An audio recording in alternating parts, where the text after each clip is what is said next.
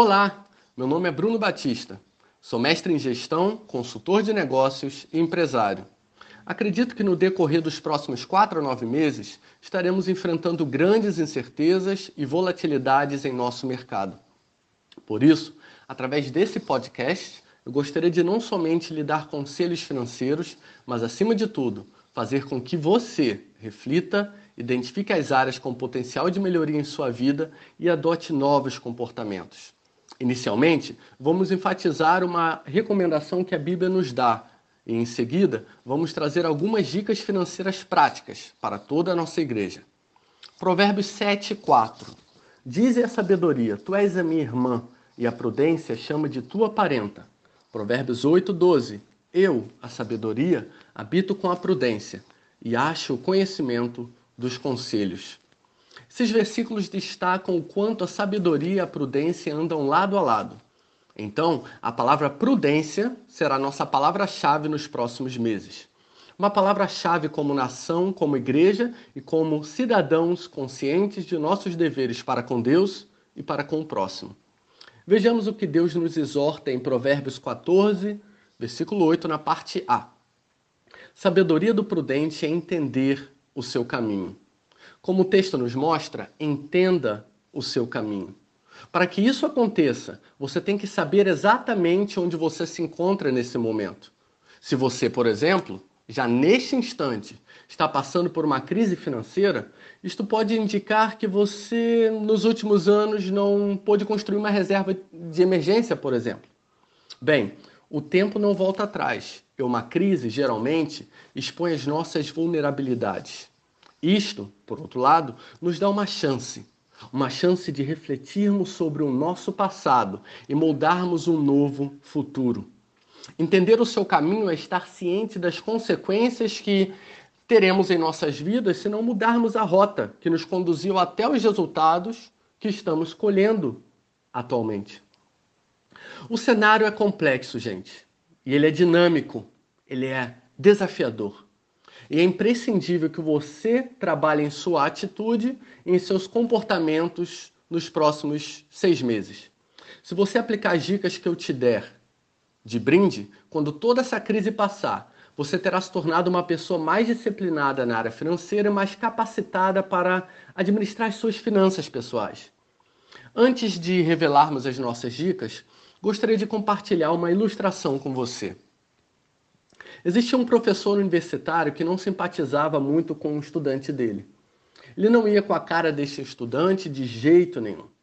Esse professor, devido à sua soberba, havia tomado como objetivo pessoal perseguir e humilhar a Carlinhos, seu estudante. No início, ele tentava desestabilizar Carlinhos através de abordagens grosseiras, mas mesmo sendo maltratado, Carlinhos continuava com sua postura calma, serena e gentil. Irritado, o professor Alberto mudou de plano e tentou persegui-lo nas provas, mas Carlinhos não era afetado por isso, pois devido à sua dedicação aos estudos, à sua intensa preparação diária, o estudante brilhava em seus estudos e demonstrava vários resultados satisfatórios academicamente. Não satisfeito com isso, o professor mudou de tática, resolveu diante de uma grande plateia pôr Carlinhos perante um grande dilema. Ele queria pô-lo diante de uma pergunta que revelasse os limites intelectuais do aluno e, ao mesmo tempo, pudesse degradá-lo perante o maior número de pessoas possíveis. O professor perguntou a Carlinhos: Carlinhos, você tem se preparado para os exames? Respondeu Carlinhos com a voz suave: Sim, mestre. Então, vou lhe fazer uma pergunta que vai além dos exames, uma pergunta para a vida. Você está preparado, Carlinhos? Posso tentar responder, respondeu Carlinhos timidamente. Ok, eis a questão, meu aluno. Se está andando na rua, encontra duas bolsas. Uma bolsa tem muito dinheiro e a outra bolsa tem sabedoria. Eis a questão. Você só pode levar uma bolsa para casa. Qual bolsa você levaria, Carlinhos? O aluno, sem hesitar, rapidamente respondeu: A bolsa com dinheiro. O mestre deu altas gargalhadas, pois após tantos meses de tentativa, o aluno finalmente acabara de cair em sua cilada. Sarcasticamente, o mestre retrucou: Eu já sabia que você ia responder isso, Carlinhos. Se fosse eu, como um professor ilustre, importante, eu teria pego a sabedoria. Carlinhos, escute aqui. Eu vou soletrar a resposta bem alto para você, pois você de fato é bem limitado. A resposta é sabedoria.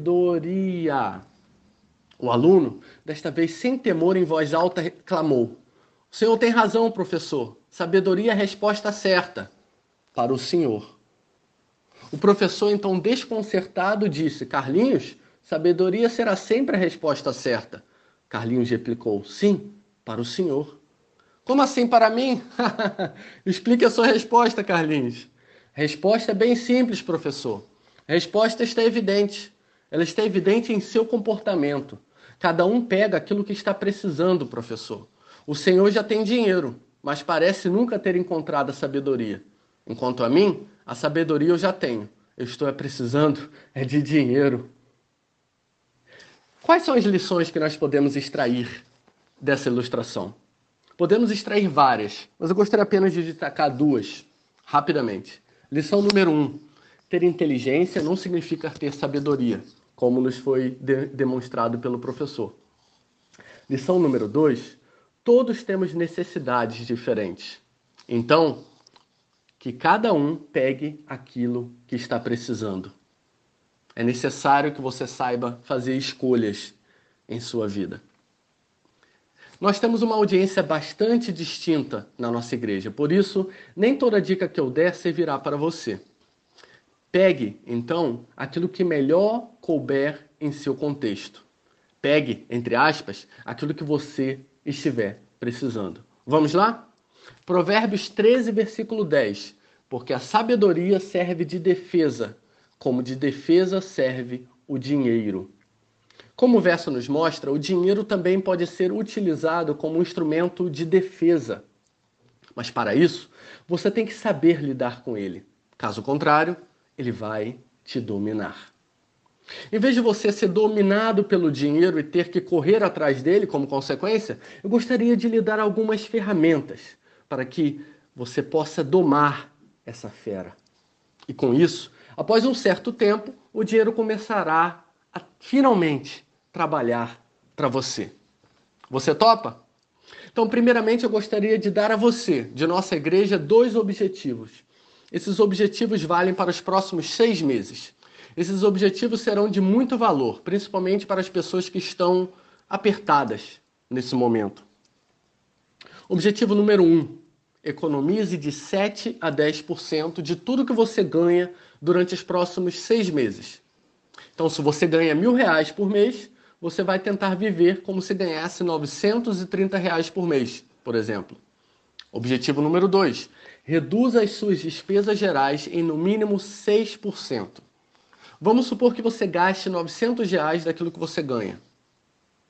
Neste caso, o seu objetivo inicial vai ser gastar no máximo 846 reais por mês. Bem, bem simples, né? Somente nesses dois primeiros objetivos, para cada mil reais que você ganhar, você estará economizando no mínimo 70 mais 54, o que equivale a 124 reais. Isto te daria uma economia global de 12,4% de sua receita mensal em seis meses, isto seria uma economia de 744 reais. Em um ano, R$ 1.488. Agora eu vou lhe mostrar como você pode atingir esses objetivos. Segue então aqui 17 dicas de como realizar ajustes em suas finanças pessoais. Tá preparado? Então vamos lá. Dica número 1: um, liste todos os seus gastos. Através disso, você será capaz de perceber de maneira objetiva para onde o seu dinheiro está indo. Isto, mais tarde, vai aumentar a sua capacidade de tomar boas decisões. Dica número 2: liste todos os seus gastos. Esse passo é bastante simples. Toda entrada de dinheiro que você tiver, você vai anotar. Dica número 3: veja se está sobrando ou faltando dinheiro. Ao subtrair os gastos dos seus ganhos, você obtém esse resultado. A partir daqui, você vai obter dados valiosos que vão lhe ajudar na tomada de decisões posteriormente. 4. Proteja as suas contas essenciais. O que são as contas essenciais? As contas essenciais são contas que podem desestabilizar a sua família caso você não tenha capacidade de pagá-las. Alguns exemplos de contas essenciais são o seu aluguel, o seu financiamento, a conta de água, a conta de luz, o colégio dos seus filhos e etc. Veja se você possui uma reserva de ao menos três meses para cobrir essas despesas. Caso você não possua e tenha medo que alguma eventual impossibilidade de pagamento ocorra, antecipe-se antecipe ao problema e comece a negociar condições de pagamentos agora mesmo. 5. Identifique serviços não essenciais que você já possa reduzir imediatamente. Exemplo: o seu plano de celular, a sua TV a cabo, a academia, serviços de streaming, etc. Nesta categoria também estão as tarifas bancárias. Essas tarifas compõem valores interessantes no decorrer do ano e passam em geral desapercebidas. Renegocie suas tarifas bancárias com o gerente de sua conta e, se você não ficar satisfeita ou satisfeito com as reduções de taxas, cogite até mesmo ir para um banco digital. Dica número 6. Diminua o seu padrão de vida. Ouse descer um degrau. Caso você possua uma reserva de emergência, viva nesses próximos seis meses de forma que você não precise usá-la. Para isso, diminua o seu custo de vida. Desça um degrau no padrão de vida que você vem sustentando. Se você, por outro lado, não tem uma reserva de emergência, cogite mudar um pouco o seu estilo de vida imediatamente. 7. Renegocie seus empréstimos ou seu financiamento com o banco. Aqui nós temos duas vertentes. A primeira, independentemente do fato de ter financiamento ou empréstimo, sabemos que as taxas de juros baixaram. Aproveite esse momento para renegociar suas taxas com o seu banco ou para migrar para um outro banco que ofereça taxas mais atrativas. Dica número 8. Postergue a prestação do seu financiamento. Sabemos que a maioria dos bancos está permitindo congelar o pagamento de parcelas por, em média, 60 dias.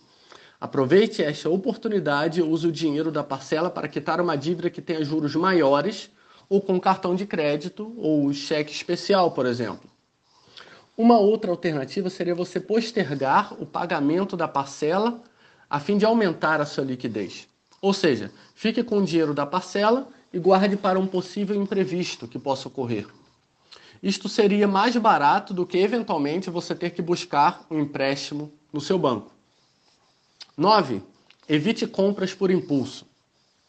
Existem duas maneiras de se proteger nesse caso. A primeira vá o menor número de vezes possíveis ao supermercado. Para evitar os gastos por impulso, reduza drasticamente o número de vezes que você vai fazer compras. Eu sugiro realizar uma compra do mês e sair no máximo uma vez por semana para compras menores. Saia sempre com uma lista e se atenha ao que foi planejado. Nada te impede, nesse caso, de fazer compras online, então, se você ficar mais em casa. Mas cuidado, isso poderia ser uma armadilha para suas compras de impulso. A solução seria: anote as coisas que você gostaria de comprar. Anote tudo, gente. Se após dois dias você ainda desejar comprar e, em segundo lugar, o seu orçamento realmente permitir que você compre esse item, aí sim você efetua essa compra. Dica número 10. Estabeleça ao menos um dia na semana onde você não gaste nada. E eu quero dizer nada mesmo, gente. Isto seria um dia onde você não compraria absolutamente nada, salvo a sua passagem de ônibus, por exemplo. No mês de abril, eu lhe desafio a ter um dia na semana sem consumo algum. No mês de maio, eu lhe desafio a ter dois dias na semana sem consumo algum. Observe a pequena diferença que isto fará no seu bolso no final do mês. Constate, no entanto, a boa diferença que isto fará na sua vida após seis meses. Além do fator financeiro, isto ajuda a treinar a sua disciplina mental e o seu domínio próprio. Experimente. 11. Aproveite este momento de incerteza e renegocie o valor do seu aluguel. Vem aqui uma grande dica, gente. Eu proponho que você peça uma redução de 25% no valor do seu aluguel para os próximos seis meses. Eu quero dizer aqui realmente uma redução, não é você postergar o seu aluguel, você de fato pedir uma redução no valor do seu aluguel. Na minha opinião, é fundamental que a soma da despesa de aluguel mais o valor que você paga de condomínio não ultrapasse 50% da sua renda familiar. Ou seja, se a sua família tem uma renda total de 3 mil reais, a soma dos valores de aluguel e condomínio não deve ultrapassar o valor de R$ 1.500. Peça essa redução, quero realmente te desafiar a tentar fazer isso. Tudo que vier aqui é lucro, gente. Você aceita o desafio? 12. Renegocie o valor da escola de seu filho. Almeje aqui uma redução de 10 a 20% na mensalidade. 13. Caso você esteja pagando um consórcio ou título de capitalização, interrompa o pagamento para que você fique com uma liquidez maior, ou seja, com mais dinheiro disponível. É importante ressaltar que não é para você cancelar, tá? Mas somente para conversar com o banco para dar continuidade no plano de pagamento depois que a crise se acalmar um pouco. Dica 14. Antecipe-se aos possíveis problemas financeiros que você possa ter. Não deixe o seu nome ficar sujo. Renegocie as suas dívidas e as formas de pagamento antes que isto ocorra. Venda algo que você não use mais. Esta é a dica 15. Você pode ter várias coisas em casa que você não se dá conta que realmente não precise mais. Você pode tentar vender esses itens e isso pode fazer uma pequena diferença na sua vida agora, nesse momento onde todos nós estamos com pouca liquidez financeira. Dica 16. Ao passar roupa, passe uma grande quantidade de uma vez só. Além disso, reduza o número de peças que você vai passar. Para que passar tantas peças de roupa só para usá-las em casa? E agora, gente, a última dica de hoje. Dica 17. Não empreste o seu cartão de crédito para ninguém. Estamos vivendo um momento de incerteza. Se a pessoa que te pediu dinheiro ficar sem emprego ou renda, ela não poderá lhe pagar. Aí o seu problema será maior ainda depois, pois você não somente terá um problema financeiro pelo fato de não receber o dinheiro, mas também terá um possível problema de relacionamento. Então, qual o conselho aqui com sabedoria? Se você realmente tiver que emprestar um dinheiro a alguém, empreste um valor que você realmente não precise, para que no futuro, caso essa pessoa por um motivo ou outro não possa lhe retribuir esse valor, lhe devolver esse valor, a sua amizade, o seu relacionamento não seja afetado. Bem, meus irmãos, foram essas as dicas. Se você puser alguns desses conselhos em prática, você poderá obter uma economia ainda muito maior do que aquela do nosso objetivo inicial. Estamos passando por um tempo de grande introspecção. Que isto seja uma grande oportunidade de mudança espiritual e financeira para você. Aplique estas dicas e veja a sua vida financeira realmente mudar nos próximos meses. E eu, Bruno Batista, vou me alegrar contigo. Eu fico por aqui. Que Deus abençoe a todos vocês. Até logo, meus irmãos.